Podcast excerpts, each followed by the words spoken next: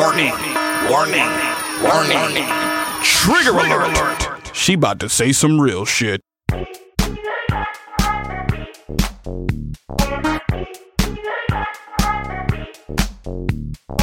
Spaghetti.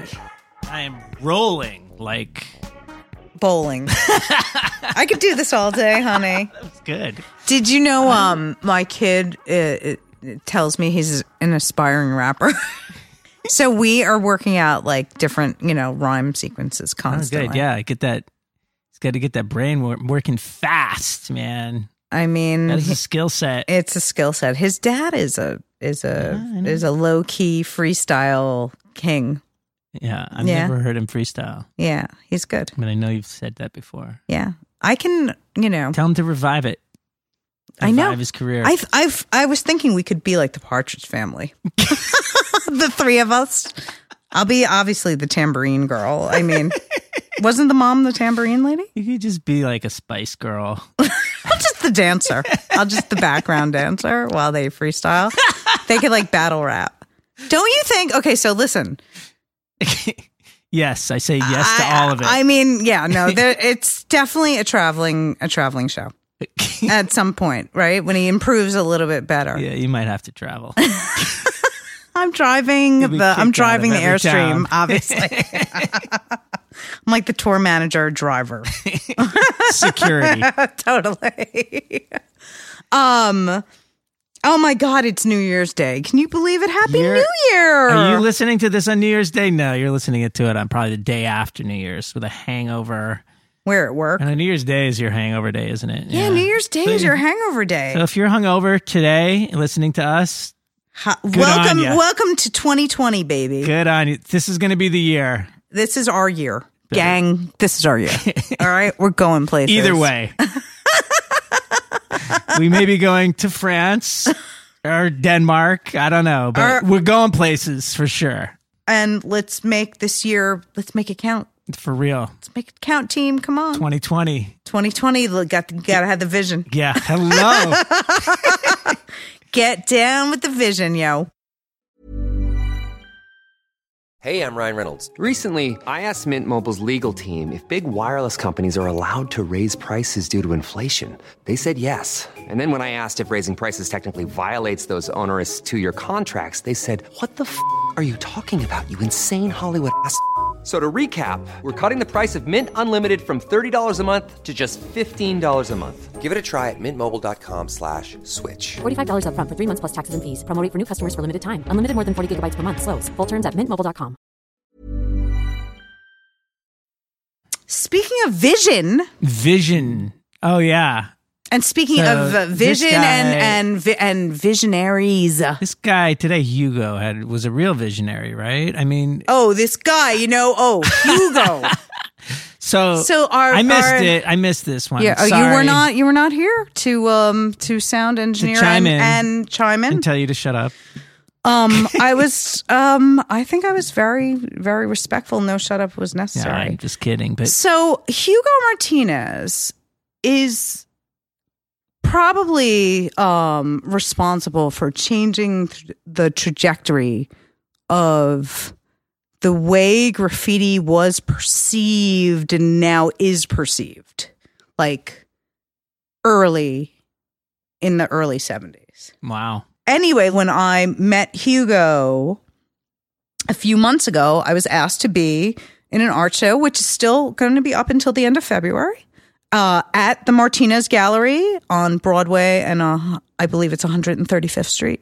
Um, you can Google it, martinezgallery.com. Um, but I'm in a show with all of my compatriots from the early 90s, the, the bombers. And um, this is, you know, before the internet, and a lot of these guys don't really get their debt due and their dap, and they're really like owed a lot for changing again after the train stopped and we moved to the streets and we changed the way graffiti was written. Like you know, every every generation has their little Right. thing, right? So It's I was big ha- transition. right. So I was happy to be in the show with my my peers. Um, and I met Mr. Martinez and I became very, uh, very intrigued with him and began, uh, researching him because I was like, I have to have him on the, on the podcast. He is so charming. I don't know. I, I wouldn't mind doing a part two. You tell me what you think. Let's, let's give it a listen.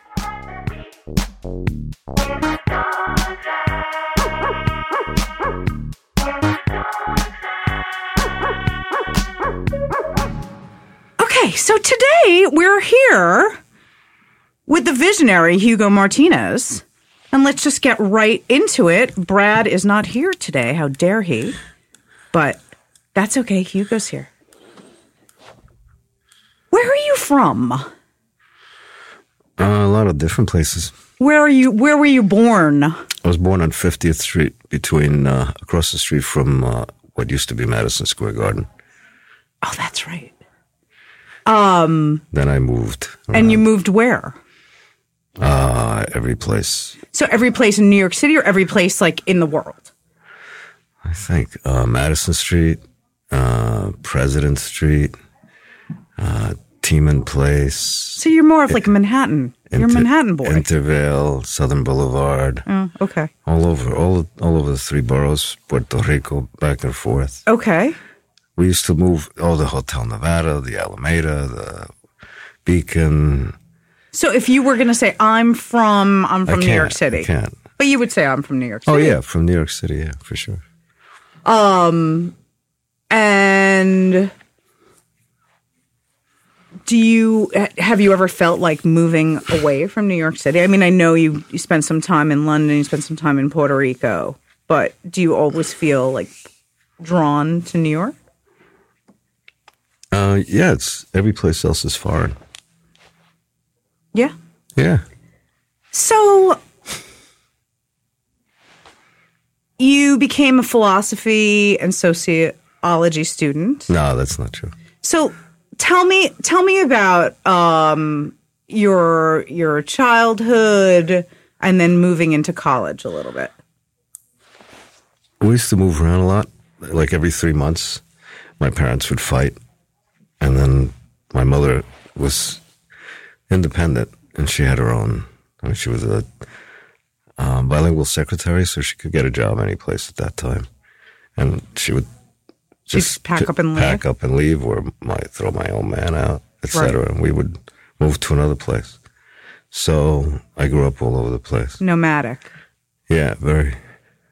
Right, and then we ended up in Queens. Was My was that a very uncomfortable thing for you as a kid or was it just like kind of like Well, you couldn't make friends. right, right, because, you would because ha- you'd leave. It wouldn't get deep, you know. Right. Like you know. Yeah. Plus, I was an only child. so, Okay. like that, and at that time in the fifties, growing up in the fifties, being Puerto Rico was really kind of like alien already. So there was a lot of alienation. In in what respect? Um, everything you saw on TV was um, White. not even white. It was like insipid or sterile or Okay. you know there was cool stuff. I mean, the kids stuff was great. I used to watch TV all the time.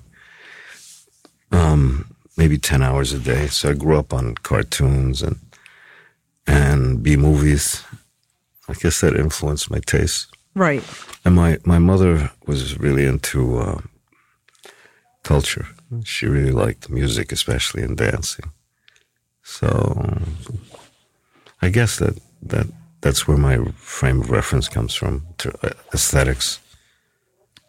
Um well, yes, it, it, I mean graffiti is highly uh influenced by comic book and cartoon art 100%. I mean, I I feel like, I would say American art is, right. unless it's, you know, like prior to 1950, all of the American art was essentially European influenced. Correct. And then, you know, there was a whole different kind of thing going on, but that was considered outsider or folk art or something. Right. So now you're a teenager, you've been moving around and you're ready to start college. What was your thought process and what were your interests? I was lucky. It was the first year of open open admissions, so because I had a took me five years to graduate high school. I went to Brandeis. I graduated with a 65 average, so just barely. But because of open admissions, I was able to go to Manhattan Community College, and then I got involved in politics or gangs, organizing gangs. I led a student strike, or I was part of a student strike that closed down Queens College, that closed down Manhattan College, uh, Manhattan, Borough Manhattan Community College, and City College. So, you know, I was an activist and made student unions um, at those three places or was involved in the student unions. Then I went on to working with gangs in the in so, were you yourself involved in a gang? No, I like the structure, the the kind of the, the protection of the a, a culture. They had their own culture. They had their own um, what do you call it? Like um, discipline, code of ethics. Which weirdly like mimics sort of corporate uh, and business society in a, like a bizarre way, like in its own it, sort of of like it. natural. There was a little more culture to it. Well, yes, of corporate course. Corporate culture is kind of you know. Also, very, very male. Um, As is the world. I mean, No, I don't. I don't know the world, but it was male. Yeah, all of the all the gang leaders were men. The women, it was a. there was a strange kind of yeah. Like there was what I noticed in the the, the gangs in the seventies is that it was kind of mixed in with hippie stuff. So there was free love, there was smoking pot, no hard drugs. Mm. The style was kind of rebellious the same way. So I, I used to think, because I was a hippie, and I used to think, well, the hippie movement died. But when I started looking at gangs and graffiti, I said, oh shit, it's kind of become pop culture. so was there any formal uh, education curriculum about gangs going on in colleges in New York City? No, not at all. When I started working with Graf, the, the head of the sociology department, I introduced it as a potential project to get credit for. And he, he said, what you're working on is, is, is an exercise in cannibalism. Said, oh, okay. That's the end of sociology. So I stuck more to philosophy. Okay. It was less uh, restrictive. You know, there were constant ways of thinking about things differently. And so you sort of got introduced to the idea of graffiti through gang culture because gang culture was sort of activating using spray paint, putting up their gang names. I would say I first got into rock and roll, and and that led, Okay. led to wanting to know and experience and work with um, the masses or with popular culture. Okay. So you started becoming very interested in graffiti. You're watching it sort of like sprout up around you. And this is in the early 70s where it changed from putting up gang names to a more personalized individual. I don't this, think I don't think there's a through line. you don't think there's a true line? A through line, no. A through line? Why? Because gangs were doing, they weren't, they weren't doing much graf. It was like a different, it was a different head. It was more um, tribal than graf was. But don't you think graffiti's so tribal? And it's different. It doesn't. It doesn't. It's more of the the tribe is more of an audience, and I, I guess they go out together. Yeah, but it's not the same thing as a gang. Everybody stands up together. I don't know if I necessarily agree with you because I used to really argue like this isn't gang stuff, but the more the older I get, the more I realize it is gang culture. It doesn't quite have the same violent output, but it does.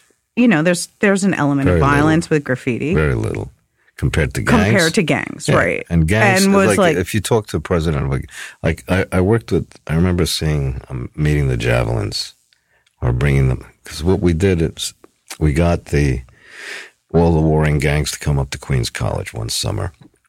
So the way we did it is we had them reverse their colors, and in one of the classes, I think we were, we were going to do door to door urine analysis in the South Bronx.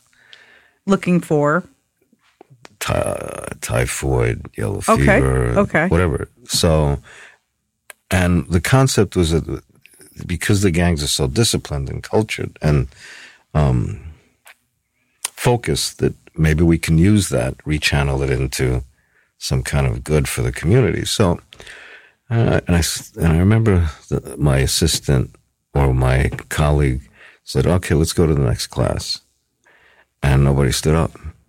I said, "Oh shit!" So I, I I went to I looked at the president of, and I said, "Smiley, can we go to the next class?" He stood up. Everybody stood up with him at the same time. That doesn't exist in Graf. That kind of fascist. Well, yes, because it's it's an egocentric um, assertion. You know what I mean? It's not about the good of the gang. It's about me. Correct. Right. That's why it's not a gang for Right. me. Right, but there are this sort of like gang aspects to it. You could, but then if you if you I think you have to go really be like direction- in it. You ha- Yeah. like when you're in it, like you can see it. But if you of. go in that direction, then you you, you it's like you, you can compare baseball teams to Graf, and it's but you can't. But you can because they it's like the aff- affiliate groups. yeah Republicans, Marxists. Sure, sure. all like gr- like a group of people is the earliest gang, right?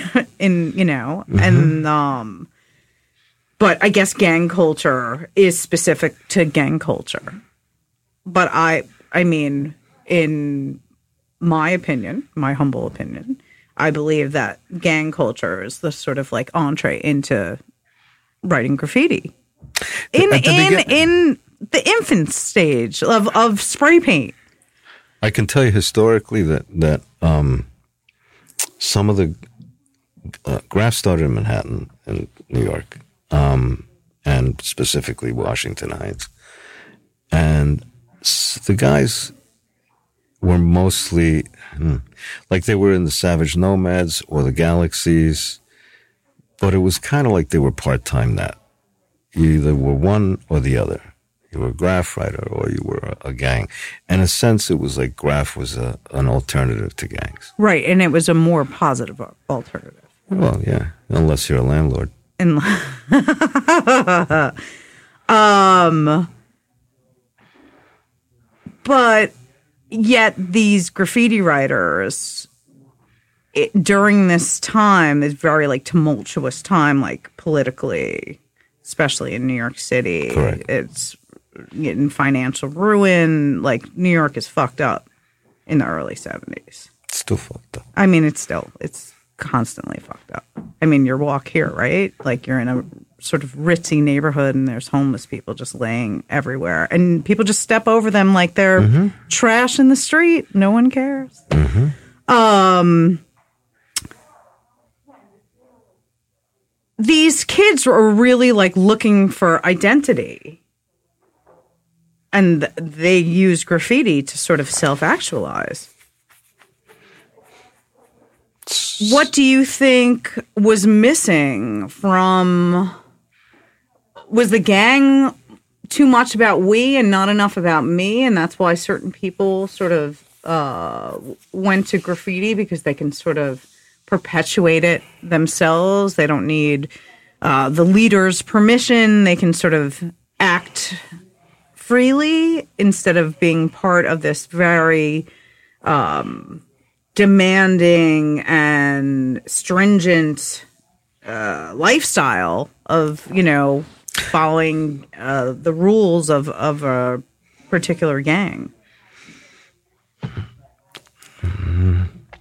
I think it's interesting that, that we're, in other words, if we're talking about, say, uh, Impressionist art in the 19, early, late 1800s, early 1900s, we wouldn't talk about the cadres or groups or political situation. Let me finish. Okay. Let me finish.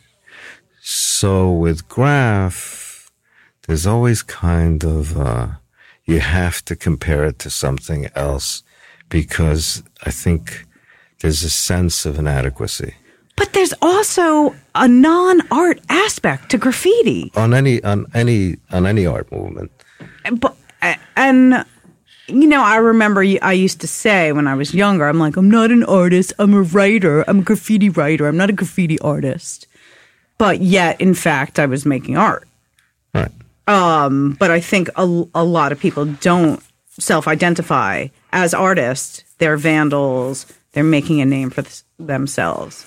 And um they're gonna perpetuate their identity illegally.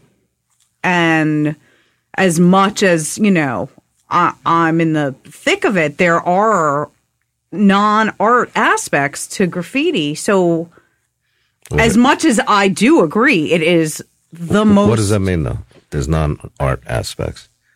there are people that don't consider themselves artists. Let's say they just do tags. not saying their tag isn't a beautiful work of art, but they are out to like destroy, not destroy property per se. They are out to put their name everywhere and, you know, Art doesn't have art doesn't have to be legal. um, but in most cases it was. Uh, I, you know, I, I, used, Like I, used to, I used to think that, but then if you look at, say, Modigliani's work, it was definitely illegal.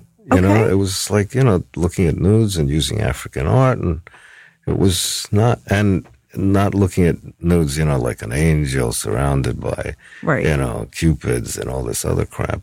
It was straight up, this is, this is, and this is a woman. And not only that, but the, some of them, the vagina wasn't in the, the, wasn't in the right place. It was kind of like everything was kind of wrong. Mm-hmm. And I'm, and I started thinking, you know, there must be something criminal about it. It was trickster. There's something, you know, like, why would he take his, all his sculpture and dump it in the river? And, you know, there was something Such divas, Wrong. these artists. wrong. Such Yeah. yeah. I don't know that. Okay, so graffiti started in Washington Heights. Julio. Actually, actually, in uh, I think that's Inwood. Julio was from 204th. That's it. That- hundred and fourth Street, that's Inwood, right? Yeah, And around 66, something like that. No one knows who Julio is got- or where Julio. Like, what's up? What's up with Julio two hundred four?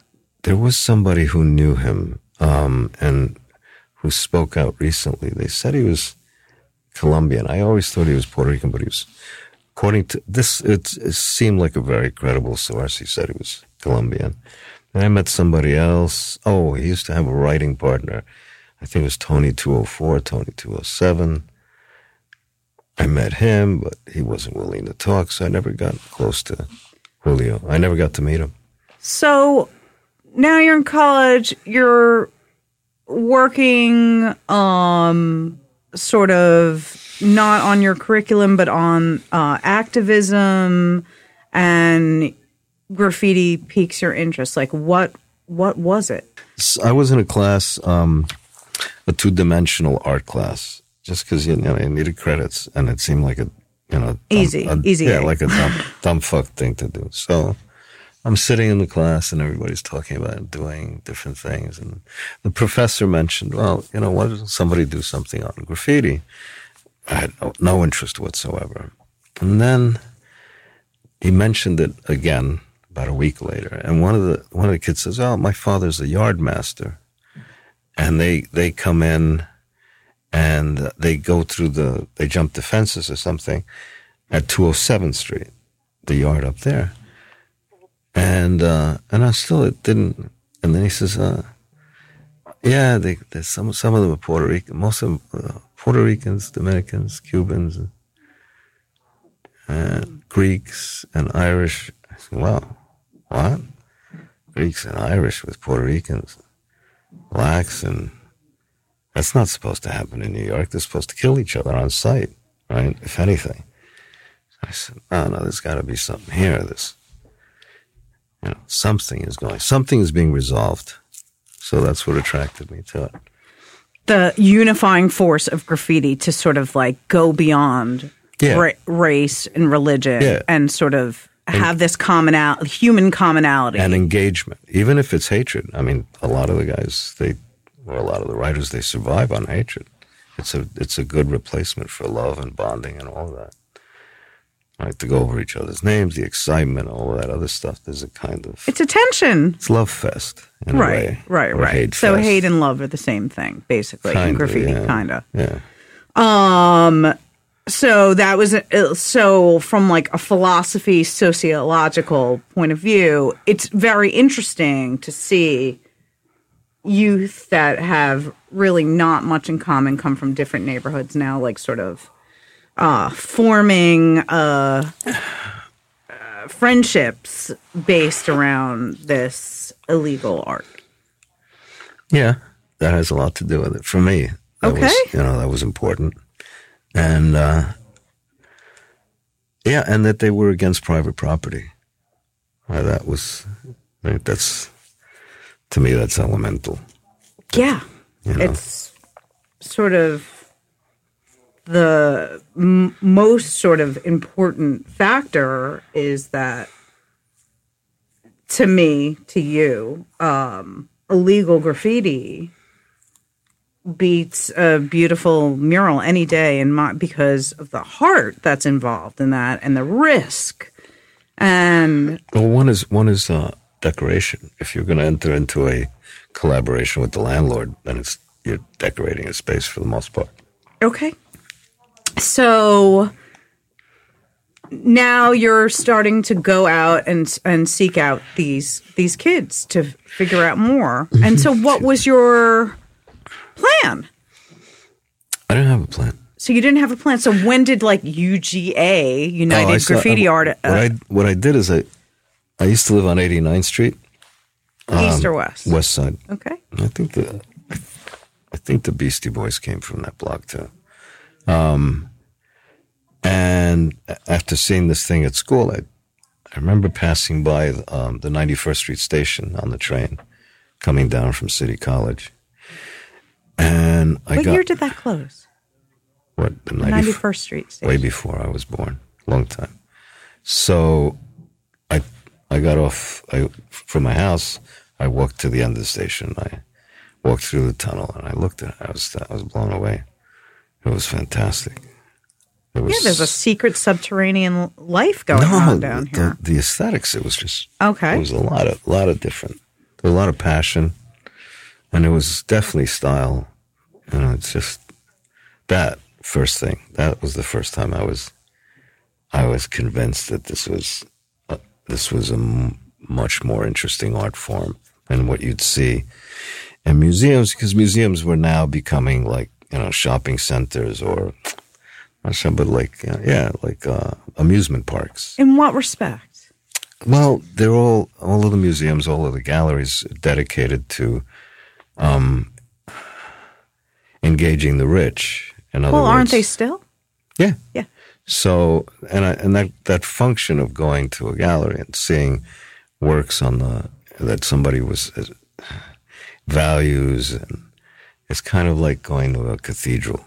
Okay. So as opposed to that, then here's this other that has It's window shopping, basically. Like you're just look, you're look, Exactly, look, don't exactly. touch, you can't own. Them. Exactly, and the Okay. art, and then and galleries, which you see is you know the artist kneels and prays that some rich person is going to come and buy his work or her work, and that's the function of galleries. That they're essentially, you know, uh, they sell. They're the middlemen. They're merchants. They're basically selling a product. Well, worse than worse than that. It, that's that's That's the kind, the, the kind uh, words. right, right, because they, yeah, exactly. They propagate this kind of relationship between the rich and you know artists. So that's the function of it. They commodify it. So there's got there has to be a different function, and these kids were not interested in that function at all.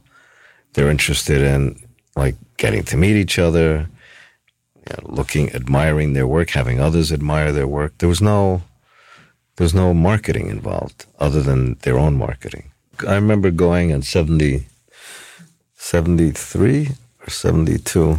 I went to, you know, some shishi party. Um, you know, with the uh, what they used to call a jet set. They were, you know, like Yeah.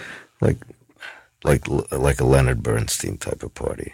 And I brought uh, SJK with me, and there was an hors, hors d'oeuvre table, and uh, and he's looking. He says, "Can I eat? Can I eat that?" I said, "Of course." So he grabs a chair and he pulls it up to the hors d'oeuvre table, And he I- uses one of the plates as his plate. right? And he pours on stuff, and he's sitting there eating at the hors d'oeuvre table. And I said, "This, this is never going to work. You know, these are working class guys that don't fit into this, you know, bourgeois society that All right, they got to walk around with like a tiny porcelain plate. Yeah, exactly, With, uh, exactly. Yeah, so, but I also noticed that women were talking to him. They kind of were endeared by that kind of naivete, you know. I said, oh, It's cute. it is, right? Uh-huh. So, uh, yeah. So, at the same time, I was interested. I I also recognized that they were never going to be accepted by the art world unless they really, really did a whole. It's very difficult. It's like begging for crumbs. Like, forget it. No. How about no? That's right. That's exactly what it is. And It's, deme- it's demeaning. Yeah, it is. It's literally demeaning. Uh, yeah, I used to, in order to find out what the art world, because I, I wanted to open up a gallery in uh, Chelsea. So what I did is I, um, I invented a character. I already had a real estate license, but I invented a character where um, that would specialize in galleries. And I sent at that point everybody was in Soho, and I sent everybody a letter via fax in those days. Um, Soho was dead. And I had already done all my inventory in Chelsea, and I started to bring people up there. But I could have made more money outside of gallery business uh, of real estate, selling buildings and all that other stuff. But I needed to find out. I really wanted to find out what these people were like. You know, because they they were always saying, "Oh, this person is nice. That artist is really nice. That gallerist is really nice." So by being the broker of one of the, the brokers of galleries in the art world, they confide in you. Like, like in the like in the '60s, you would confide in your with your hairdresser if you're in Hollywood, right? And, Okay. All right. So they would confide. They want the real estate broker to be to be really impressed with them, you know. So they're telling you, and they they spill the beans. They're the most hateful, low life people ever imaginable. They talk shit about each other all the time. Oh, of course. And and when it came to graf, it was like it was. They didn't even think of it as. I mean, they just considered it something that's like filthy and and and low life. So Well, that also was being perpetuated by the media via the MTA that like graffiti was the visible like uh excuse for New York falling apart. You know, they just sort of um really like burden the movement with what else was going on in New York, which was, you know, disrepair and um issues everywhere. And you know it was scapegoated on graffiti. No, but a- actually, the the news was always trying to portray like they're always saying every sentence, every every broadcast, and that's why I stopped doing broadcasts because they're always doing two things. One of them, well they have their agenda well, they're always saying it, the, and now it's it's found in art galleries throughout the world, you know, and now they've made it in the art world. Is such total bullshit. It's like, you know, they were vandals, and now, you know, they're redeemed, and you didn't have to pay for it. It's all it all happens. It's all now they're they're good people. It's just such crap. Or they would try to focus on me as being the organizer or the founder of somehow these savages were discovered by this, you know, the sociology or philosophy. And now, you know, the, then the focus is no longer on the artist. It's supposed to be on me because I'm supposed to be the guy. So I always found that a bunch of twaddle, you know. You could never get them to just look at the art and say, well, this is you know this is really interesting art. What's going on? Let's look at the dynamics of it. How these people feel. What's your background? You know, questions that are you know important. Like why Stitch? Why did you paint? Oh, his where's the name come from? Uh, oh, my mother was a seamstress, and you know the Stitch thing that was. Oh, and and I was I loved it in Cuba. I didn't want to come here. I was I was raised under the communist soci- in communist society. None of those things were ever delved into. It was always okay. These are the the the, the Street draft- urchin, the, the these filthy. and now they're and now they're instantly redeemed. So the art. So the Because media- everybody loves a simplistic fairy tale with a happy ending, and it just seemed like a neat little package to just, Correct. you know, Yeah, that's it right. Like, but, um, don't you sort of need that weird, simplistic narrative? To introduce it to the culture at large that are not sort of like well versed in what art is, or you know what I mean? Like the common. That's the problem. Is were, that I, I would never worry about the culture at large. What do I give a fuck about them? okay? You know, the masses. The masses are so controlled by media. The masses are asses. Yeah. You know, so no, I'd rather stick stick with. I'm I'm more So you'd rather be with the cultural elite? with the the ones who are the the vanguard. Yeah, if they're, li- I was always interested in more interested in what change influencing the vanguard than anything else. Because if you influence the vanguard, Right. Then everything else follows. Right. They're the leaders. Correct. Um, they're the people that that actually make culture and Right. change culture. and then grass starts popping up all over the city. right. Like now, it's I can see it. It's getting hot. It's, you know, stuff is going on. Well, graffiti now, here we are, right, 40, 50 years later.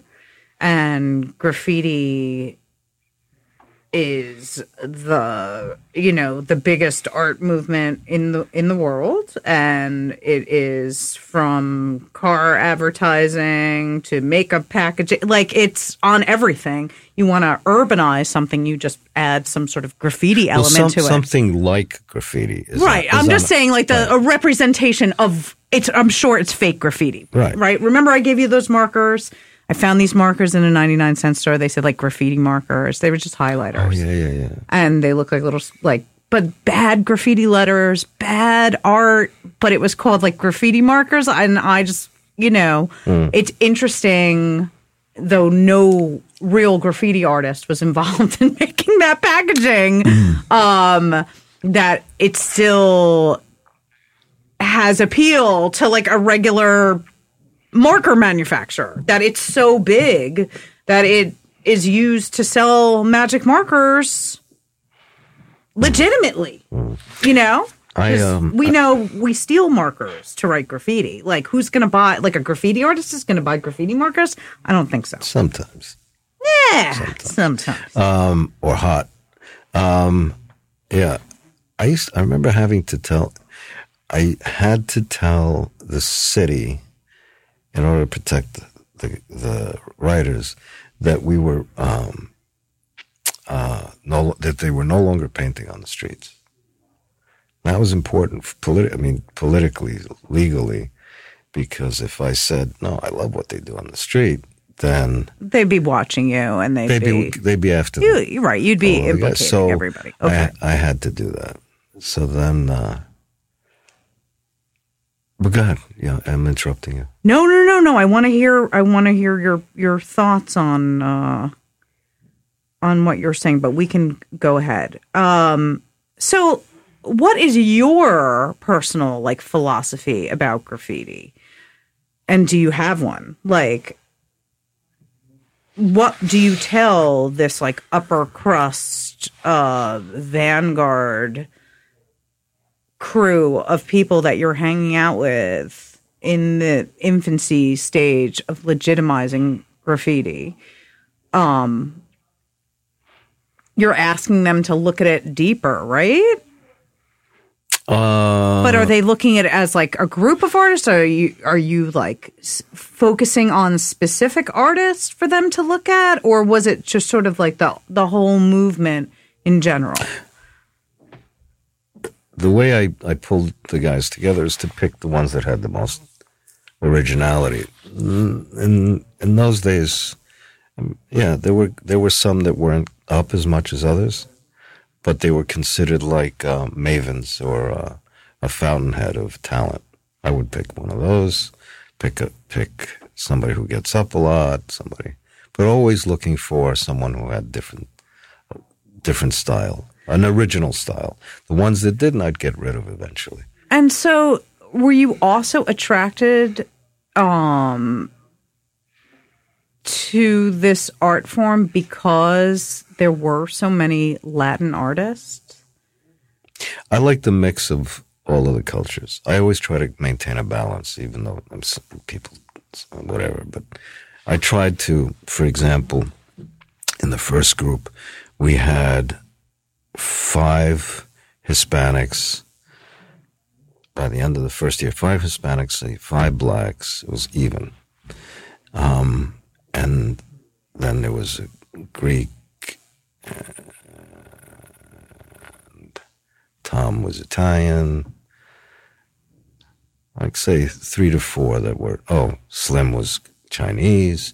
Pistol was Jewish. We try to get a kind of because I felt that there would be more And then tension and resolution. Um, and women tried to get women in.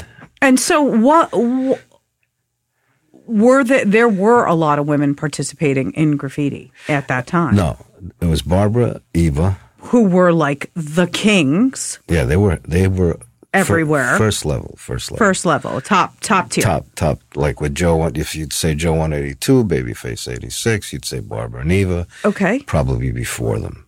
okay. Um,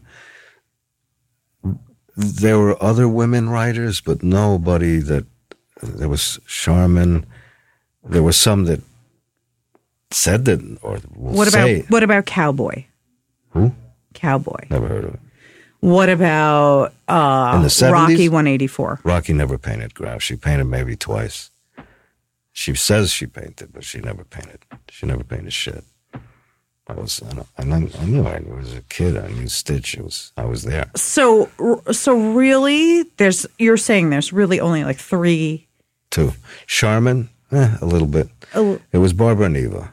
It was Barbara and Eva. Yeah, because like think about it, working class women were, were they were so Well, yeah, res- I mean, restricted to having like baby I uh, factories. right. I often think about why there why women don't want to write graffiti, and there's, there's so many hurdles for them to jump over.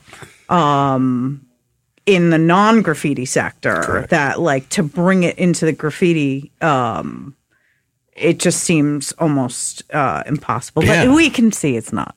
well, I, I was walking down the down the street a few weeks ago, and I saw a woman, um, about nineteen, and she had friends with her that were no, she was yeah, she was more like seventeen, and her two friends were next to her, and she was pregnant, and it was like she was a queen, you know, like she they they were all over her, you know, and I said, oh shit, that's what they're being fed that this is getting pregnant and having kids at 17 is actually considered like you know prestigious It is until you have the baby, yeah so and then nobody like cares. They're like, okay, whatever. yeah so wow that's i was like hmm how do you how do you communicate with that how do you But don't you think globally, like that's what women were thought, taught, or you know, that's a, uh, yeah. and whether i think that- and that's where sort of um, you know misogyny comes from. Is that you know women have the power to give life, and that that is very threatening to a non-developed, non-developed man. it's exploitative it's obviously, and it's oppressive as well. yeah we i mean those, we know that Um But it is a, a gift to be able to give life like that. I mean, so shouldn't she be exalted? That in, Yeah, a, in a way, why, in yeah, like so, it's like a complicated issue. Like, don't exalt her because it's really going to fuck your life up. You're a teenager. And yet you're making a human being inside of your body. Like, do you understand? There's like a there is there's a duality, a polarization almost of your of your choice.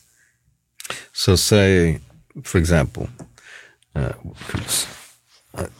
what we've done now is put. I wanted to put art and medicine together. Right? So now, how do you communicate to kids or to adolescents that having kids at 17 or 16 or 15 is has is problematic? So They're I went. not. I went, they're not. Their brain isn't ready to handle. It's Right, too right. much responsibility. Right. So I went to the artist.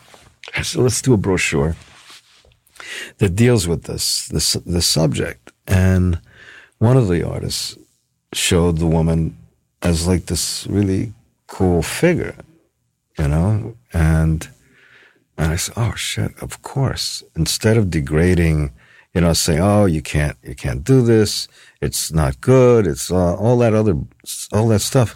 Instead, you, like what you're saying, embrace it and say, okay, look, I know how you feel. This is, but then there's these other implications. So as opposed to saying don't or, you know, repress or suppress, you elevate that and then question it, you know? So that's, I think that's the best. It's the you have you have to elevate it and look at it as a, a miracle. Number one, imagine that that focus was given to these young women in other aspects of their life that they could now they can sort of control the situation. Hmm. They're being um, inducted into adulthood because no matter how old you are, when you become someone's mother, you're the adult, right? Hey, I'm Ryan Reynolds. Recently, I asked Mint Mobile's legal team if big wireless companies are allowed to raise prices due to inflation. They said yes. And then when I asked if raising prices technically violates those onerous two year contracts, they said, What the f are you talking about, you insane Hollywood ass? F- So to recap, we're cutting the price of Mint Unlimited from $30 a month to just $15 a month. Give it a try at mintmobile.com slash switch. $45 upfront for three months plus taxes and fees. Promo rate for new customers for limited time. Unlimited more than 40 gigabytes per month. Slows. Full terms at mintmobile.com. So let's talk about your uh, current gallery. I want to talk about all your galleries, but your current gallery is also what we were just talking about is a is a pediatric.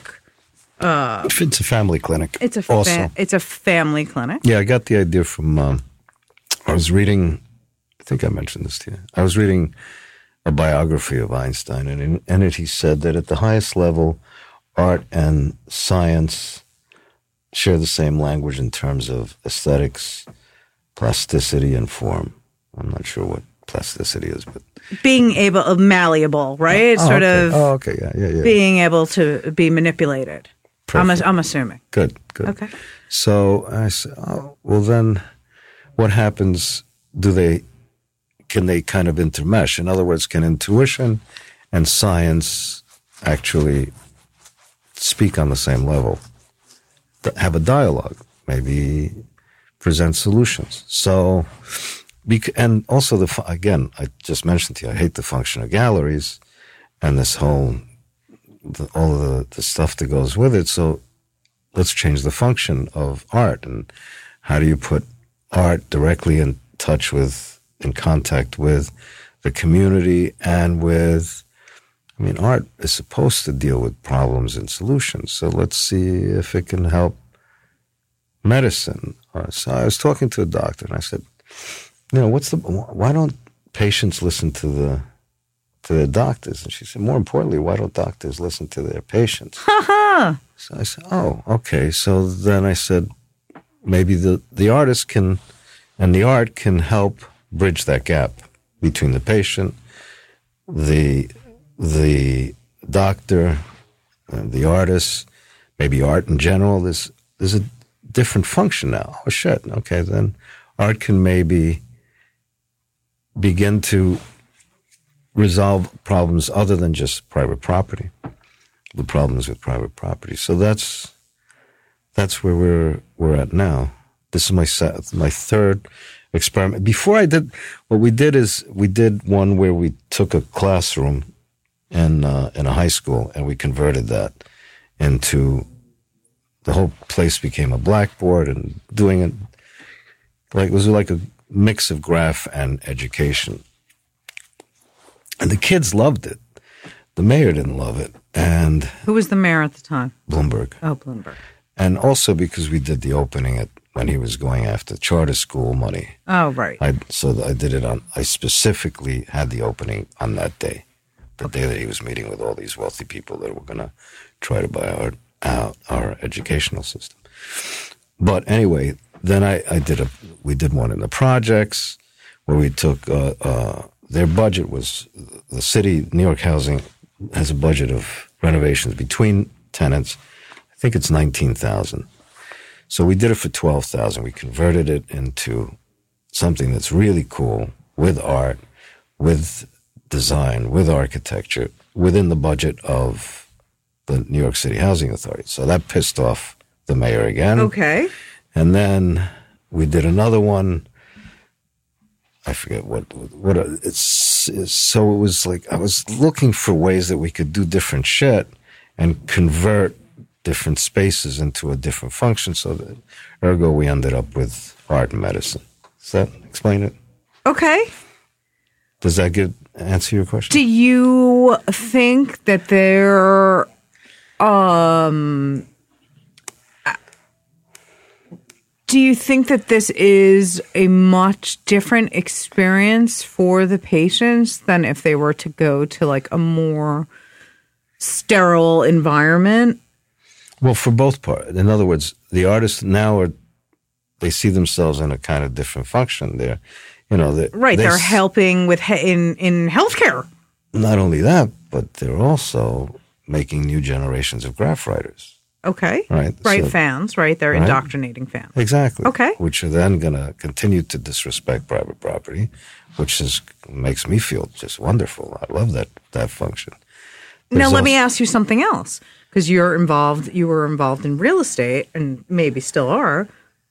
What do you feel like when one of your buildings that you're trying to sell or get partners in or rent or whatever becomes defaced with something that you don't find necessarily aesthetically up your alley? or that I don't find defacing.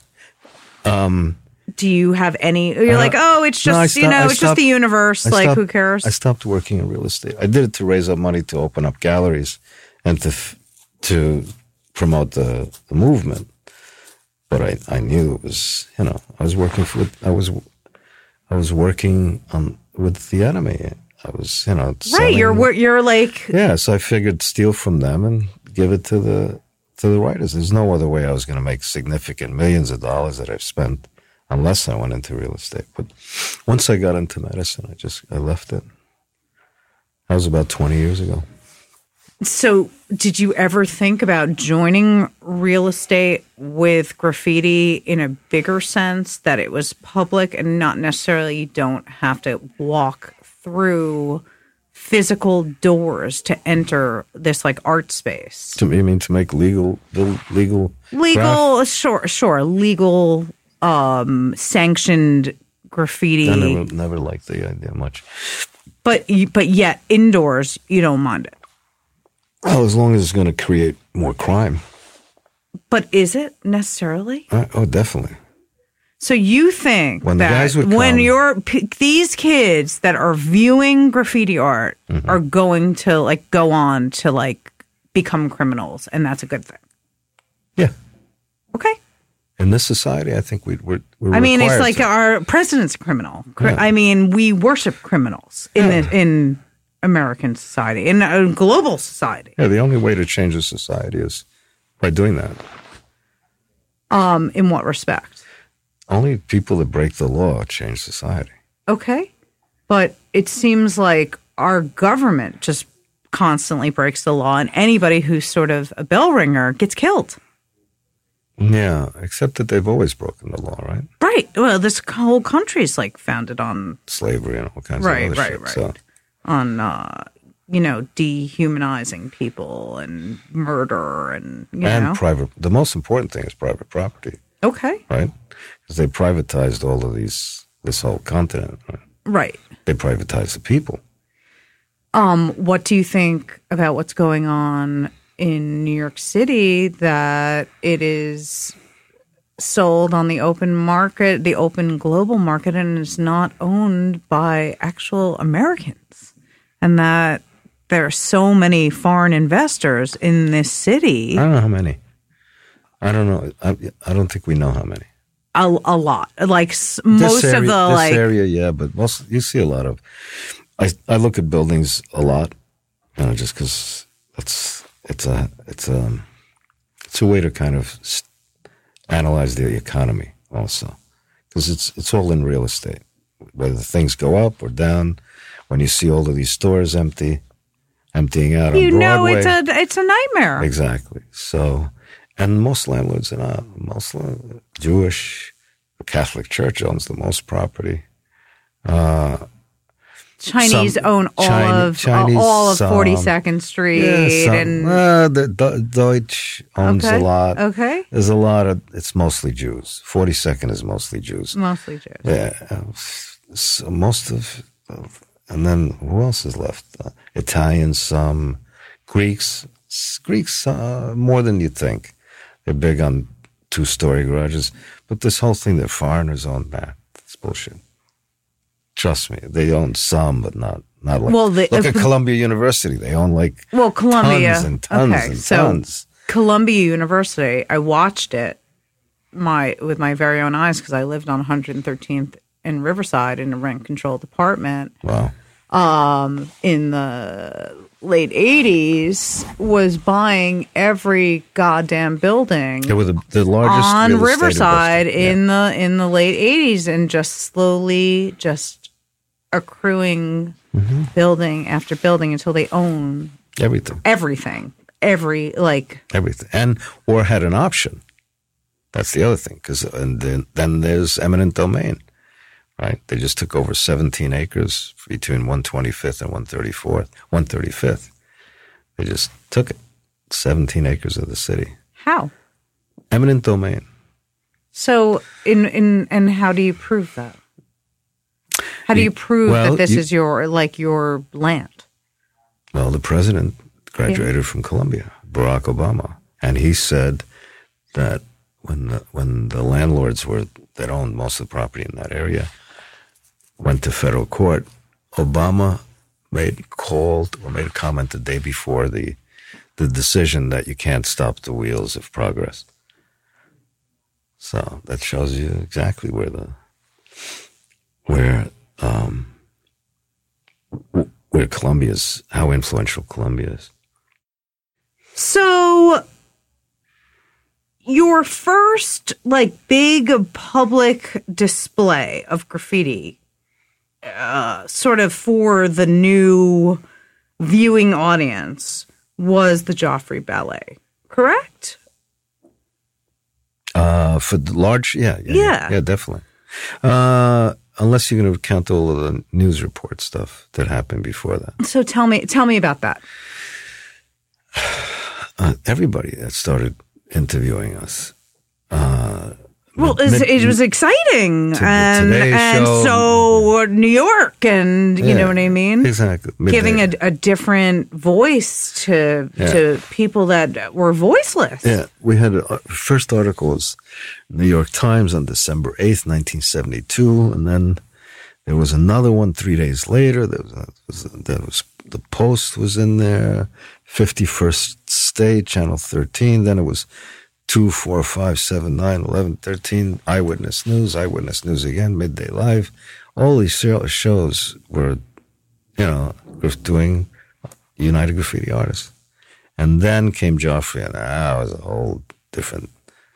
And I was much. He was the cover of New York Magazine, and blah blah. blah. And then, then came the exhibition in '73. So tell me, well, let's go back. Let's go back to the the ballet.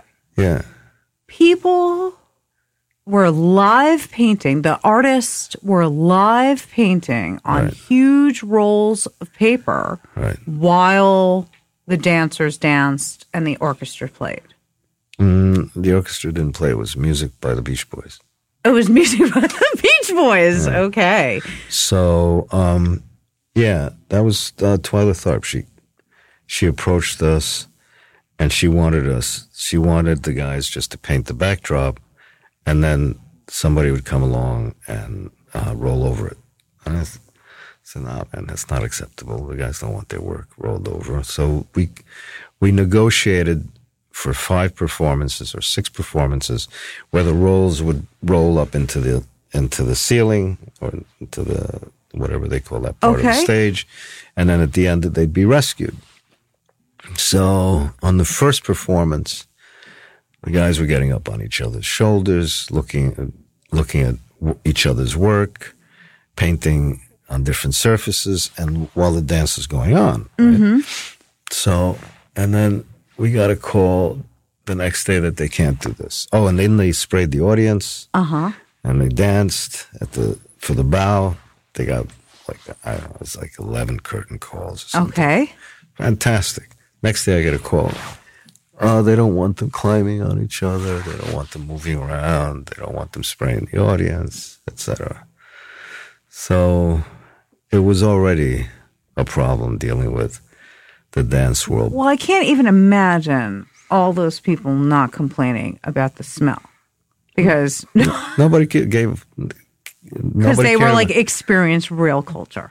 not only that, but you know, those who, those days people didn't really think about, yeah the Okay. environment or getting poisoned or anything. Okay. you know, thalidomide. The, you know, they would they didn't care about that shit. So we did the five performances. Then, um, and the Teamsters were up to they were up our asses all the time because you know they Because they're a gang. they're graffiti. you know, they- Yeah, yeah, yeah, yeah. So they got they they decided to do six more performances, but hired the new people from SVA to do the next one. To do so, they said, "Fuck you, we don't need you. We'll just get SVA kids to paint the backdrop." Because I said, you know, if you want six performances, you're going to have to pay them double or triple what you paid them. This is like the hit of the season, It's- Right. You know, we can't do it. So then the next that night, the kids from SVA came in. They said, "Fuck America." They wrote all this this stuff. The Teamsters refused to work the next day until we came back. Okay. So we got the extra. They're like, get these nice graffiti okay.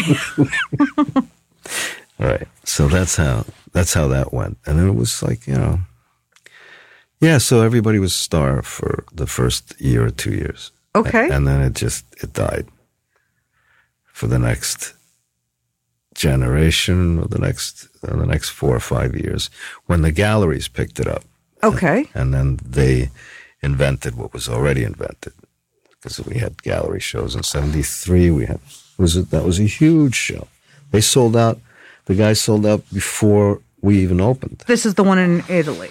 no this was in razor gallery in soho Oh, in Soho, okay. 1973 And then you had um, a big show in Chicago.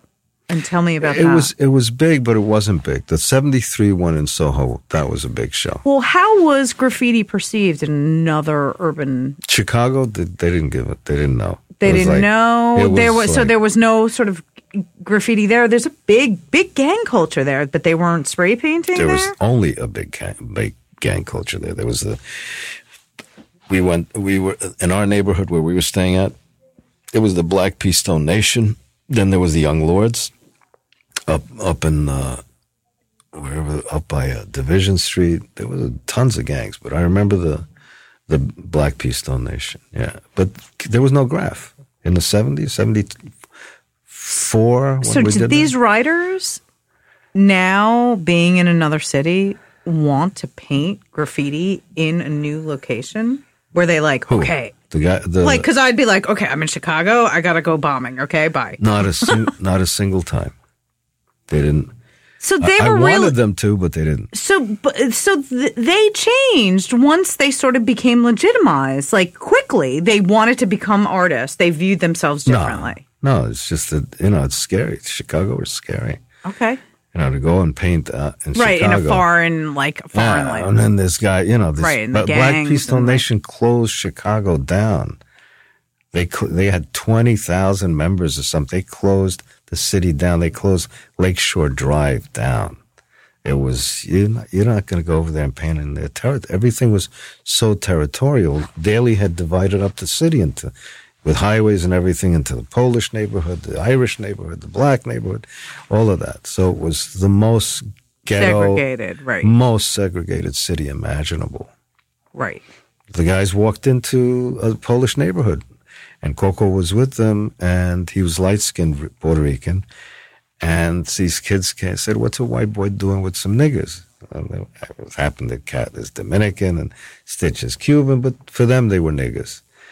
And Coco said, I'm not a, I'm not a white boy, I'm Puerto Rican. And they had to run through railroad tracks and they were, Right. yeah, they were going to get killed. Are you? a- Oh, ah, niggas and spigs. Perfect. It was like that. Right. So I can't blame them for not painting. Totally. And I mean, I remember the couple times I had gone to Chicago and I had hung out with graffiti writers. I was in a racially mixed group, which I'm used to being around, especially, well, growing up in New York and writing graffiti. And they said, well, if it wasn't for graffiti, I would never have a Mexican friend. I'd never have a black friend. I'd never have a this friend. I'd never have a white friend, whatever it was. And graffiti to me is this weird unifying force that sees no color. Isn't that, yeah, doesn't that go for all art movements? Does it go for all art? movement? I think so, yeah. You think? Yeah, it wouldn't be a, a meet. It's movement is. You think the impressionists were like, let's get some black guys in here? No, but Do you know like- what I mean? Like, or the like, y- yes, i- in modern times, I think that possibly uh, there were transportation difficulties and people weren't quite as mixed. It was more ghettoized. I don't. I don't know how different it was, say, for somebody Dutch to be hanging with somebody from, you know, Italy. There was probably, a, you know, those were very foreign countries to each other in those days. Sure. And there were big borders and big differences in governments and all of that. So I think that the movement, the, the, the, that portion of the, of the, that aspect of uh, previous. Cu- you think like cubism was inclusive? Yeah, of- there were a lot. You know, they of course they they had you know they would interact. Even I remember something that- where Matisse and Picasso that Matisse would make sure that his best painting was facing the door just to be able to to irk Picasso to make him feel so inadequate that you know. right. So there's a lot of interaction, I know, between all of these people. They'd meet, the surrealist would meet, situationists would do. They're, yeah. And graf writers, people, that's natural, that, you know, to look for that. All right, you have been accused by um some, you know, former I guess business relations of being racist. Do I want to say that or maybe it's not racist, maybe it's uh No, it was pro It was racist. It's racist, right? So Or actually, oh, I, I see, because no, Hispanics are not a race. So well they national- are but uh, It's a nationality. It's a nationality. Um, you have been accused of excluding people because of their race. race Well, no, and lot of- or, uh, or okay, um, of their upbringing. Let's just say, let's call it. Let's just be so super vague, Yeah, I, I, yeah, I've been accused of and a lot of stuff. that you have wanted to sort of perpetuate Puerto Rican artists in a much bigger way than black and or white artist. First, who, who is it that accused? Did you watch The Wall Writers? No. So it's a large group of people. It's Mike 171. All right, let's, uh, now I it's got it. Wicked Gary. I got a call. Okay. I got a call from um, from the studio where they were filming at. Well, actually, it started before that. Because they go on in the movie to say Yeah, that yeah, they wanted to interview you. Yeah, yeah, yeah. So I got a call from somebody, I think Sacha Jenkins or something, send me an email. And I'd seen the work that he'd done before. I thought it was crap. So, and I said, and I knew it was coming from the director or whatever his name is. I, I forget his name. I honestly forget his name. So I said, uh, oh, and I didn't like his books. I saw his books. So the world of graffiti, women in graffiti. It was uh, like this It's Roger Gastman. yeah, it was like Nat National Geographic or something. It was circus like. So I said, no, no. Uh, I, I, I, I can summarize it by telling you go to tell tell him to go fuck himself. Just you know, to make make it clear. Primarily because I felt that he would be so full of himself that it would make him make all the wrong moves. Okay. So I get a call from the studio. Uh, Joe says, "Yo, Ron, this guy's telling us to t- talk shit about you. Anything that you can do." I said, "Oh yeah." So what are you gonna do, Joe? He says, "I, I don't know. I guess I'll, I'll do it, but then I, I, I don't know." Talked to Kay. Kay told me the same thing. This guy wants to talk shit about you. I said, "Oh yeah." What do you think? He said, "I don't want to get involved in that shit. You know, I know what you did." I said, oh, okay. So well then, what happened in UGA is I try to keep this balance, but there was a point at which, um, the it was a, there was black nationalism was really strong in the early seventies, and there was a feeling that um, blacks were the more most important leftists or the most important culture. And they in the voting and in selections i always noticed that blacks stuck together and the hispanics would vote for anybody. Okay. you know they would like oh i, I like raby. I like he's, he's cool. They didn't care. So what happened then is uga started to become more and more black because they were in the voting they were they were solid as a constituency where the hispanics didn't really care. I said well, wait a minute there's got to be more of a, a balance other than this. I, I want an even balance. I try to get more. Non essentially there were about 15 but in the voting process they were put, bringing in people the black members as well as some of the hispanic members were bringing in people that were second rate. It's like like WG was a second rate artist. He wasn't like a tremendous graf writer. He was, you know, he was WG. That's what he did. And I I I, I thought, well, that, that's wrong, man. It shouldn't do it. Or the Hispanics would bring in some friend or something, uh, whoever it was. I, I just I didn't like it. It, it. They weren't up enough. They weren't original enough. Or um, women. I'll bring in Stony. Stony was like really, really second, third rate writer who got on, didn't even write. And why? Because it's, oh, because, she, and one of the guys said, oh, because she's got a nice ass. Well, that doesn't, that doesn't cut it, you know? Right. So slowly, um, because it became, I was careful about keeping the balance and I got rid of well Mike 171 we got rid of Mike and Henry because they were toys. Simple as that. Okay. they were just they were toys. Um, and because they were people were afraid of them. The Hispanics didn't want to get involved because they belonged to the galaxies. And the blacks didn't want to get involved with voting them out because they didn't want to be seen as being from the Bronx, which is the galaxy. So it, it ended up my being my just telling them that they're out. I couldn't expose my black members. Right. You weren't that. gonna pu- you weren't gonna put this on the kids. You were gonna right. right. So then they showed up at my place to bum rush me at the at UGA. They came about 25, 30 of them and just appeared. And I said, no. So then, no, you can't. This is not your place. So and I was by myself. A day or two after that, then Henry came in and had, and I, they made sure that I was only with the black artists. okay. So, because they were afraid that if they get involved with the Hispanics, they They were members of the Savage Nomads. right. That they would bring the neighborhood Right. in. Okay. So then I'm stuck there with my black artists and the Hispanics coming in. And the first thing they did is they hit T Rex. Then they hit Phase. And then, meanwhile, Henry, the real story is that Henry's in the background yelling, hit him, hit him. Henry didn't hit anybody. Mike is outside because he's afraid. He wasn't even in the space, regardless of what the story was. So, and Henry's yelling, hit him, hit him.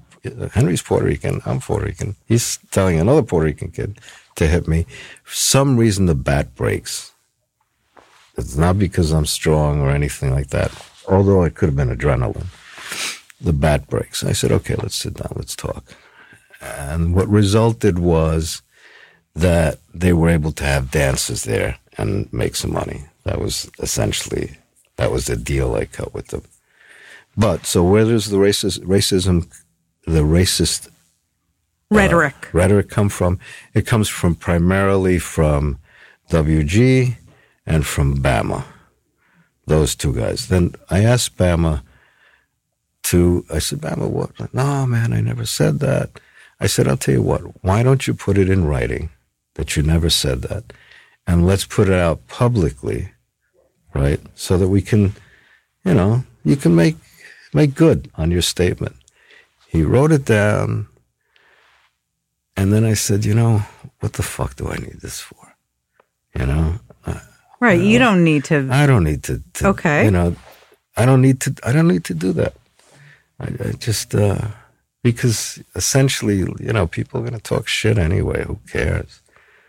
You know. I- But a lot of the troubles came from these writers feeling that they weren't getting paid or they weren't being featured in the in the same That's way. bullshit. That's bullshit. I got them. I got scholarships from Pratt. Gave them to Phase. I gave it to Bama. I forget who else. I think Phase and Bama, two of the black artists. Um, they never showed up. Huh? They never showed up. Selling, I never made a dime. They kept all their money. I mean, I think I think they're, you know, people don't understand how expensive it is to run something like this and have supplies. That like the perception my to mother, a young my mother paid for it. right to like a young kid thinking that their stuff is being sold. Eh, they- got kicked out when the the, the ones that said that we they were we were making money. It was Mike Henry and uh, and uh, Mike Henry and Jack. They were saying that we were making money, but the guys who really were in there, who should have said something, they, they know that they because they had all the control. I, I made sure that they had a corporation called United Graffiti Writers, and they were the members and owners of United Graffiti Writers. I was not. Okay. That way, they can they had all the control over the checkbooks, etc. When the the first exhibition, we sold out eighteen thousand dollars, right, which was a lot of money in those days, and I didn't get a dime. The gallery got ten percent. I negotiated the gallery for ten percent instead of fifty percent. Okay. So that the kids could get the rest of the money. Right. So what happened is, you know, we're all sitting around there saying, uh, okay, like, you know, what's going to happen with the money? So they, they voted for president. The president was phase two because phase was saying, yo, I'm going to take that money. I'm going to buy myself a boom box. Blah, blah, blah, blah. And then they made, I think Coco was the vice president because Coco was not into that. He was like, I don't know yet, etc. So then I, I sat down with Phase and Coco and I said, look, you, you're going to split up the money. Yeah. Especially it was on the, on I think it was on the collective. That was it, six thousand dollars. The rest they kept. So on the collective, we were going to split up the money. So I said, okay, so do you want any? Shouldn't we buy some markers first? Oh yeah, yeah, markers. Okay, I wrote down markers. So, what about spray? Yeah, spray. Okay. What about canvas? Yeah. What about gesso? What about this? What about? When I when we finished the list, I said, okay, well, you got. You're like, X- here's a here's a quarter. Get out of here because this shit costs money. I, I said, this eats up your whole budget. Right. So which is it? Are you going to stay together and be United Graffiti artists, or are you going to take the money and blow, you know, blow it? So that was how, that was the first expenditure of money. But after that, All of the money went directly to the artists. I never got a dime, ever, ever. My mother used to give me her whole paycheck and say, This is for the boys. And that's how we were able to survive. If it wasn't for moms, I would not be able to do it. Shout out to Mrs. Martinez. You know, um, why do you think? Really, it's the connoisseur that has to like seek out these early writers, this early graffiti uh, art. Why do you think the public isn't sort of obsessed with 1970s early graffiti works What's the or the American public? what is, of, what is the American public obsessed with? let's say they're obsessed with fucking cause or cause. They don't know who causes. American He- public. Who? What is it? The American public. What are they enthralled by? Uh, the, the Trump. yeah, Trump and the Kardashians. True. Thank you. Okay, so they're That's not it. really interested in art, Right. basically, at Right, all. right. Money laundering. You can talk about. you can talk about how money launderers are interested in artists, graf artists that they can easily s- take money out of Japan and bring it into Europe or into the United States, or vice versa from Europe. I mean, the the whole United art business is money laundering, and it's all Correct. inflating prices and Correct. uh, creating equity where there is none, perceived value, and you know, Yeah. it's business. It's not you know for the you know the love of the culture. It's No, you know to make to make money. Let's say the upper echelon of the public that is interested in art. They're very interested in consumerism. The hundred people is what we call them in the in the art world. It's called the hundred people. It gets published every year in Art News. Okay, a hundred people. All right, there's a hundred people, of which five are buying contemporary art. I think the highest was twenty. Okay. So the twenty people essentially control the art world. None of them own graf. Not a single piece. Why do you think that is? Because it's it's hard to you know it's it's it's hard to justify. First, they don't have the pedigree. Okay. right? They didn't come. Right. They're not.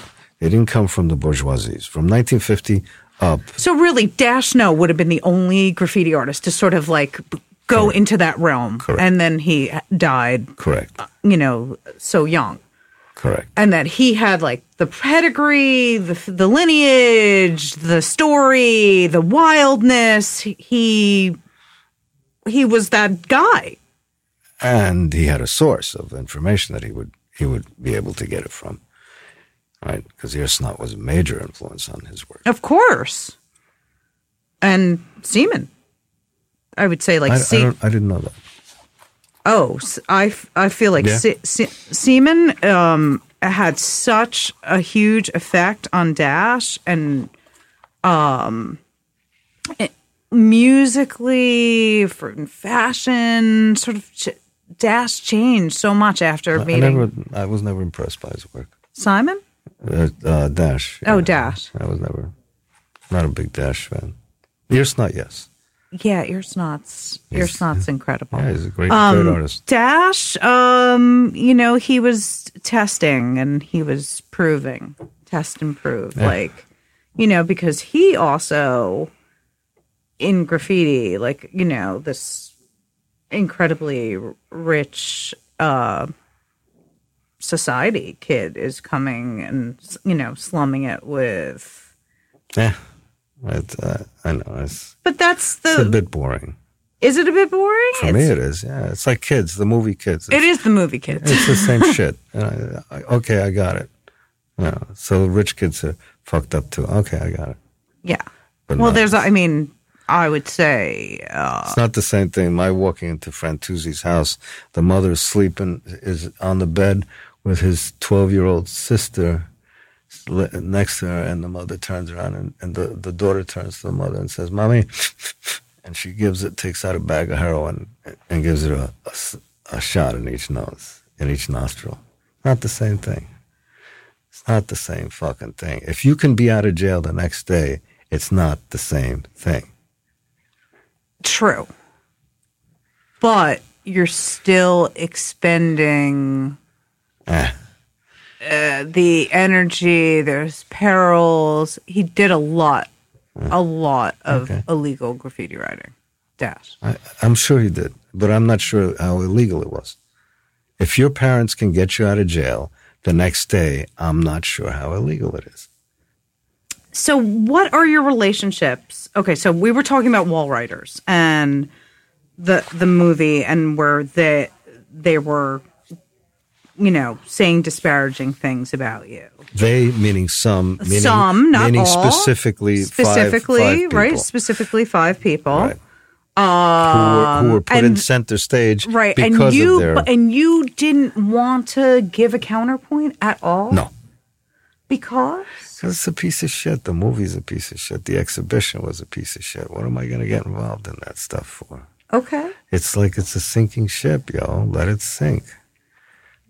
But don't you? Wouldn't you like to sort of cast uh, a light on that particular time, your involvement, and sort of set the record straight? I walk with my own applause. Okay. So why do you why do you think the early graffiti stuff is not valued at the same uh in in the same way that sort of these newer more contemporary graffiti artists first, are First, by whom? Second, when you go to Europe, that's all they want. They want the, they oh, the want. right That's all right. they- They want and- the the and- originals because they're into history and into because the shit is bad. That's why. Yeah, and, and they also love the '90s stuff okay. because also there was a kind of more of a. There wasn't Instagram and there wasn't all this. There was a direct relationship between the work, the environment, and your audience. It's the last of it. By the time the 2000s came along, they had a whole compendium of shit that they had to deal with, you know. And now it's like, you know, people pick spots, the social media spots. How come everybody's pick, picks the Lower East Side and Brooklyn? because everybody goes to the Lower East Side. But not like what if- everybody? Well, it's, uh, you know what? Like I used to say because I used to really like, especially even in the '90s, I painted in the Lower East Side. I was like the king of the East Village or and downtown Well, that's a mistake. because the, whole- the whole rest of the city. Was, I, I did the whole rest of the Okay. city, just so you know. but I felt like everybody from all walks of life came downtown. Not everybody went uptown. It was a and that, focal and point, that right there. You went shopping there. You went out to uh, you know nightlife, whatever. You know, people wanted to come downtown to go to Pearl Paint or go where wherever, right? So in my mind, especially a young twenty something year old, I was like, everyone comes downtown. Not everybody goes to Queens. Not everybody goes to Brooklyn. Now they all go to Brooklyn because that's like wait, that's the nightlife. Wait a minute. Wait. That's the No, nightlife this this center. is there's a look. I I was mostly raised in Manhattan. I know what how arrogant we can be about Sure. Manhattan is the center of the universe. It is. because it is fine. However, when you everybody means like nobody. Come on, it was like a group of people. Yeah, but you went out to Queens. There was Queens was bombed. Brooklyn was bombed. bombed and there's there's also you know it's very geographic some you know queens writers didn't leave queens and i, I would I would say Queens. Any one of the boroughs was bombed much more than Manhattan. well also the they were 90s. buffing manhattan faster than they were i don't know queens w- went through this whole like crazy like cleanup rooftops and all that thing and, yeah. but the Bronx, it was they were everywhere, Ah. everywhere.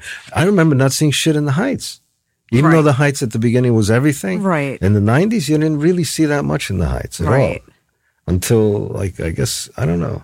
There was some, but not. It wasn't like the Bronx is murdered. because it also was a territorial neighborhood. You walked in that neighborhood. You were not from that neighborhood. You knew it. You Where? felt in the heights. You Heights? felt like your hackles right? go up. Like people are watching you, and like if you're not from here and you write, they're chasing you out. You know. I think it's it was is also it was a higher economic class. Dominicans, people think that Dominicans are, you know, like no, Dominicans have a kind of a middle class mentality. You know, the ones that came, they want to they want, want to own a home in Jersey. It's it's a different kind of mentality. It's hard. It's the Ricans were just fucked up back in the in the seventies, but not anymore. Don't you see Puerto Ricans on They're the all come up? dead. Hmm. You know, I I was in Williamsburg or someplace, Prospect Heights, and I, I saw two Ulricans sitting on a on a stoop, and I said, "Wh- "Where is everybody?" You know, and the guy, one of them, he pointed at the phone booth. Oh, the jail. He's he's saying they call. You know, they're They in call, jail. right. They're in jail. So it was different. Anyway, where were we? We were talking about 90s graffiti and talking about uh, How much they were appreciated. Yeah. and how and well you know it's when i was writing graffiti in the in the late 80s and early 90s i didn't really care to know about like the history as much as i care now about like the really you know and i was mentored by um you know the rtw guys and um they basically were just like, it's over, girl. It's over. The subways are over. Graffiti's over. It's a wrap.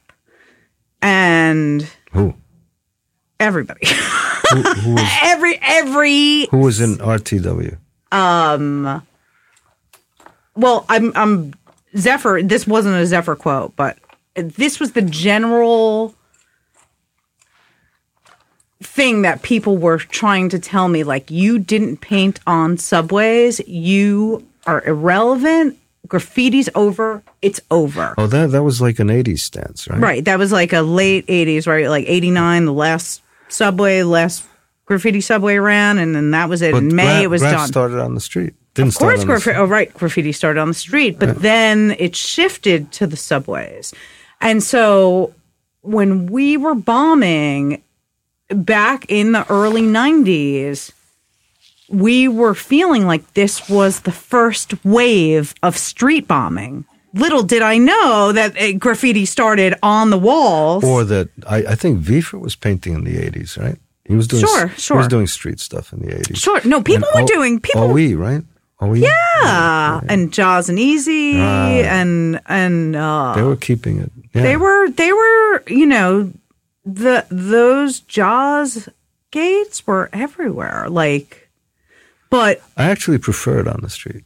I, I prefer it on the street. There's more nuances, variants, shadows. It's. I mean, I, I uh, love some of the, the stuff on trains, but it's it also is sort of like signifies like you know it's like a like meet me on that corner you know right by there yeah. you know it's it's sort of like is a street sign in some weird way but um it was like we're the first wave of street bombing but it was really the the It was. In, uh, but with throw ups with using using moving away from the tag now the throw up becomes more important than um you know the tag. Not not really. The tag is still the most important but the throw up sort of uh was like the animated tag or like the you know it was the art um expression sort of. It was art bleeding into it well, in a, in a I- I in would- a in a would in s- I would- heavier way. I would say it was Hanna Barbera, okay. Right? Like it was like cartoonish. All of the well look at my graffiti. It's Yeah, yeah, completely yeah, yeah, cartoon. Yeah, yeah, yeah. So it, it became yeah animated in a way, and it covered more space, larger, faster. So that it, yeah, you guys, yeah, your generation really took that to a, a totally different level. but they like there are some cherry picked in that group that are sort of in the upper deck What's cherry picked? the cherry picked artists that are the ones that are Who, who showing them? uh whoever the curators of culture the gallerists the What galleries? Is i it- don't know it's like like, three- barry mcgee and espo and KAWS I and don't. I don't know how, how much they've been picked if they're not in those those major collections. They've been picked on a certain level. I don't know how much they're selling anymore. I I see a lot of hoopla and bullshit, you know, and and the not only from the artists but from artists that want to believe that You know, how many times, I, oh, this guy's so successful. To make your money as a living artist is almost impossible. Come on, and then the bullshit around it, like to dress a certain way, to act a certain way, to and look to, and to fucking kiss up to these fucking rich and assholes. to look successful when you're not. You know, if you sell a painting, oh, I sold twenty thousand dollars, and then I sold a thirty, and then I sold a twenty, and I had it all, and half of that is the gallery. Oh, so let me see. Over the last ten years, you made a hundred thousand, hundred and fifty thousand. What does that work out to? Like seventy-five cents an hour or some shit? And you're you're the most successful. Nah, nah, nah, nah. Thirteen million, thirteen million dollars for that in Japan, and the top twenty guys and the top twenty collectors are not buying it. You know, there's something funny about that shit. And it goes to Japan. Then it gets sold by somebody who doesn't know anything about art. And then the boss, it's it's a it's not the same thing as the rest of the art world works. So, where does graffiti's future lie? Like, where where do you or where would you like it to go? Certainly not beyond the streets. I would not put it beyond the streets. I would like it to go, you know, continue to be on the streets. I don't see anything beyond the streets. The streets are the most you know, Be on the yeah, streets. they're like you know. I, I like working. I think what we're doing with the kids. Um, I see that the artists really enjoy it. I see a, a change in the artists. I see the. I can see kids they where they used to say you know used to scream at the door. At the, uh, that they didn't want to come in. They're going to get vaccinated. right, they're going to get a shot. Now they cry because they're taking them out. Aw. I don't want to go. I, I, I want to paint with. I want to paint with Dolt. I want to paint with whatever, you know. So there's a major change there, and uh, yeah, like that. I don't see why these why these artists can't work on the highest level. I consider them as talented as so, why do you think they can't? they were doing it with us. They're, you know, engaging. Uh, now we got Scuff is, is doing art therapy. He's going to get his master's in it. And he's working with the doctors who are working with high schools and getting kids with problems, uh, et cetera. And then that's spreading out to some of the other artists.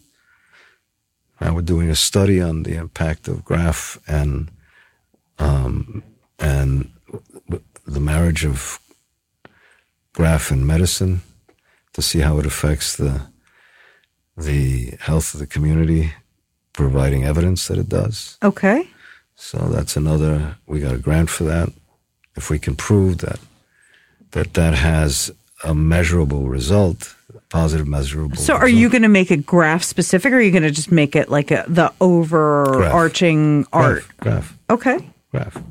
Because don't you feel like that any sort of particular art form could sub in for graf? No. Does it have to be just to be graf. graf? Yeah, for various reasons. Because Well, because it's a movement, and as a movement, it's very well defined, as opposed so that you can kind of keep track of it. It's it's it's almost fascist, right? We know who the best is, second best, third best. Although in the art world, everybody knows that this Van Gogh is better than that Van Gogh. They say, "Oh no, it's it's really." They know. They know that a Van Gogh is better than a. Uh, whatever. in anything, basically, he's the best. So anyway, um, so where were we? We were talking. We I was asking you why specifically graf. Like, couldn't you Oh, just like oh, oh, sub yeah. in Well, like also cartoon art No. or you know? No, no, no. These guys are like you know they're all working class people. The, the community is working class people. There's more. There's so uh, more out- of a connection, right? Only, no, not only that, but they also think so far out of the box. You know, they don't have all of the all of the stigmas of having to paint figurative art or or conceptual or any of that. They're kind of like you know they're You think it's more freeing to paint letter forms? I think it's so rigid No, because you can't really get that loose. It has to be legible. You have to say that's an E. Whether, whether legi- it's wa- uh, legible. sort of in in in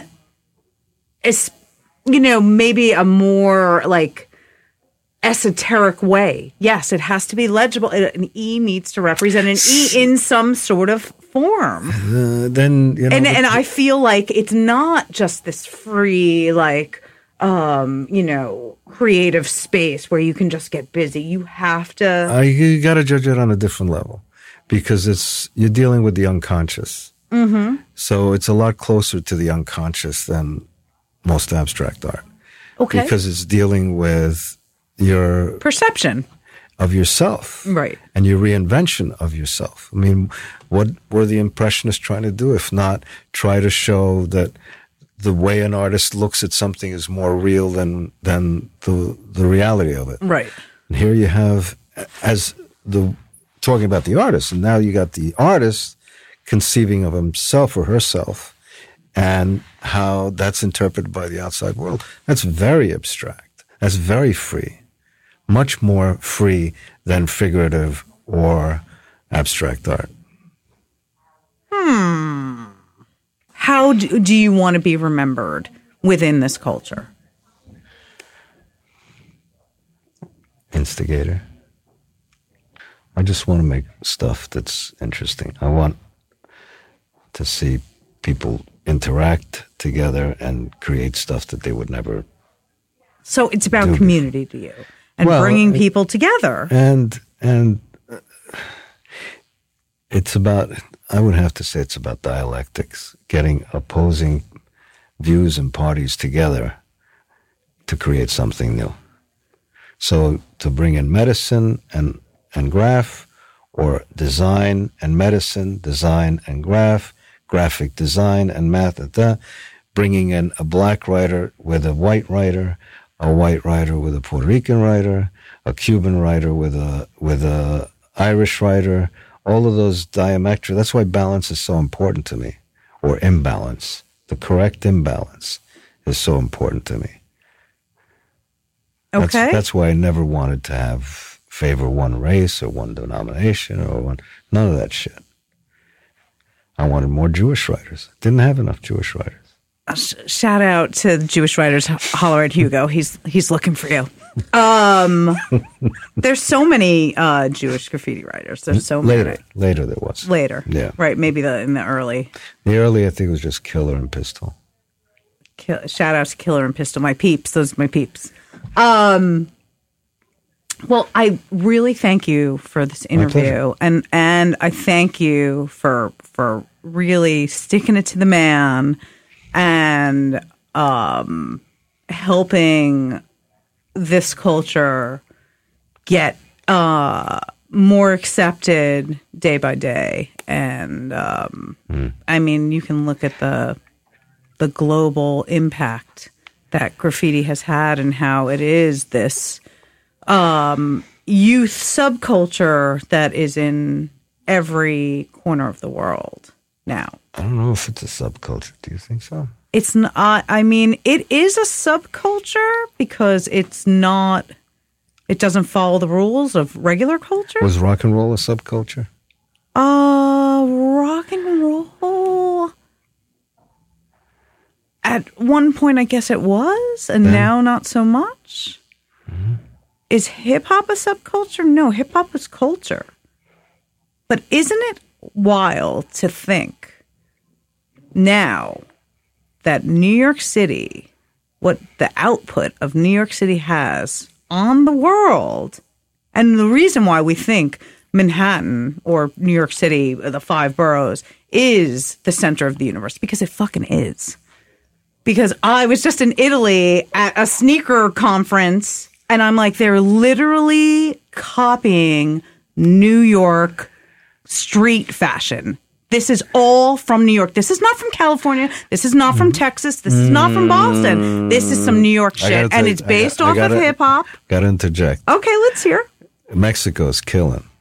We Oh. got new styles coming out of Mexico in terms of graf that's killing, which means because always graf first for, for me. Graf, Okay. graf was before hip hop. It's always the visual is the vision of what's going to happen. You know, I was with this group of Chicano, Los Angeles, Mexican graffiti writers in the early 2000s, bringing graf to Mexico, going to like crazy places in Mexico and Mexico City, going bombing. They had never seen anything like it. And then I go back six months later, there's graffiti everywhere. Boom. Uh, Italy also very powerful. Paris, Taiwan. This it's like there's all of these places that we know we've. But isn't it wild that all this shit comes from New York? It's crazy. And that everybody is looking at New York to decide what is new, what is next, what is hip. Not in graf, not anymore. Well, no, not in Graf, but it originated here. Yeah.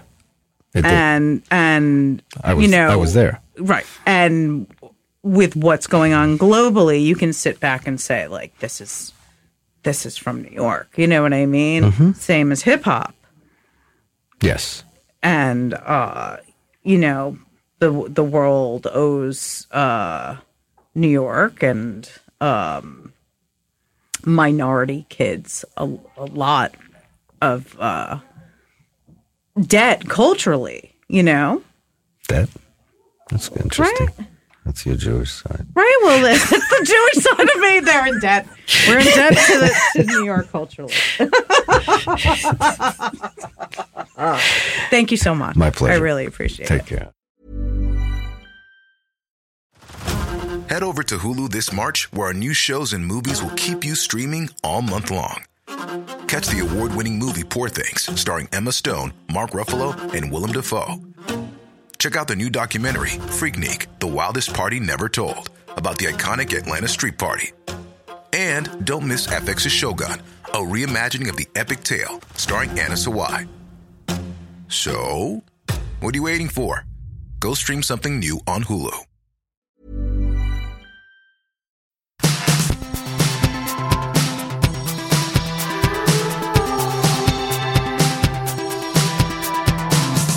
Whoa. Sorry I missed that one. I mean, yeah, I, f- I f- you know, if we had the studio for longer, I would have just stayed there. I, yeah, obviously. I mean, I had I had on. so many more questions. You know what I forgot to ask that um is very interesting is mm, the Martinez Gallery LTD Instagram is wild, wild, Oh, Brad. yeah? Where he puts out these really old photos and they'll be up for a few hours and then he takes it down or Oh, really? whoever does it. I'm not Oh, so you got to really I but I I really want to like talk to him about his Instagram. I can't believe I like I didn't because it's um I'm like, "Oh, let me go back and look at that picture he It's posted and it's gone." And then I'll be like, "Oh, there's Ah. only like two posts up." so I'm curious what what is the whole idea with that like catch me if you can, but you know you can screen snap it. So now you know it's like the picture doesn't um remain yours anymore. It's like graffiti, man. It gets covered, gets covered over. Yeah. Oh yeah, it's true. You're right. His Instagram is like a metaphor for graffiti. Hello. That's right. It's up. It's up while you catch it, and if you don't, it's gone. Yeah. Oh, tears, Brad. So what is that? What it is? Martinez. His Instagram is Martinez Gallery Ltd. Instagram, his website is martinezgallery.com and the address of the gallery that you can physically go to is 3332 Broadway, New York, New York, 10040. Way up there. Way uptown in Harlem. Ah, nice. Um fascinating fascinating character. Yeah, go check all that stuff out. And Definitely worth it, especially the Instagram. I'm gonna. I'm gonna and I'm and you know what else I forgot to ask him is like what is he going to do with all those photos? Like what where where where are they? Where are they? they? disappeared. and where are they going? are they going to the Guggenheim? Are they going to like where are they He's going? keeping Are it- to maybe they're going to the museum He's of graffiti. keeping it so real that he destroys the photos after he takes them down from Instagram. That is you know as much as I could have a giggle with that, that is just goes like now graffiti has been relegated to a fucking photo. Right. It's like the wall is not important. The photo, the the square Right. of your damn photo yeah, I know. is the the whole value of it. It's so whack attack. Yeah, but yeah, but you still get the graffiti tourists. You see them. I used to see them in Brooklyn all the time at Rubber Tracks because that was there's a couple of cool avenues over there that were covered. Yeah, that's. I mean, that's like the motherland over Yeah, there yeah. So for like street art graffiti tours. people that really care. They Um, if anybody wants to hire me for a graffiti tour, I'm walking again, and it's about a, Oh, that'd thou- be a so thousand bucks for an hour. Bring, you- Do you have a mic, one of those microphones that you wear on a backpack and hold in your hand? Can you help me out, Brad? I need to start this business. Here we quick. are at uh this is so it's you can't see it anymore but I, I did this awesome piece here in 96 Imagine I just took them to like all my old spots that are like clean, and then just pulled out the photo. and then we're gonna okay everybody you don't, okay, now we're gonna go to beauty bar and have a cocktail feel free to buy me a drink I need a double decker bus. Don't we all? Um, yeah, 2020, man. That's my new my new shit. Gold mines graffiti tours. All right, we're gonna set it up. We're gonna make it happen. A thousand dollars per person. I'll go get the website right now. But uh, to keep up with Claw, to keep up with me, you know, I'm on all the socials at Claw Money, at Claw and Co. We're making lots and lots of new fun stuff. Um, which is which is great. And you want to keep up with Brad going off track, goingofftrack.com, Soundwag. At there's Soundwag. Yeah. Brad yeah, Instagram, Brad's Twitter Brad's he's I mean, I I don't know if anybody noticed, but he's posting. 2020, there's my resolution. 2020. um, shout out to Bubbles as always. We love you. Acast, Allie, thanks for hooking up the sound. Allie, you're the best. for real. Steph, Allie, Tim. Tim, It's our posse. It's okay. Let's roll. Let's get it. Let's get it. Get it. Keep it real 2020. Let's get it. All right. And to our audience, we love you. We'll see you soon.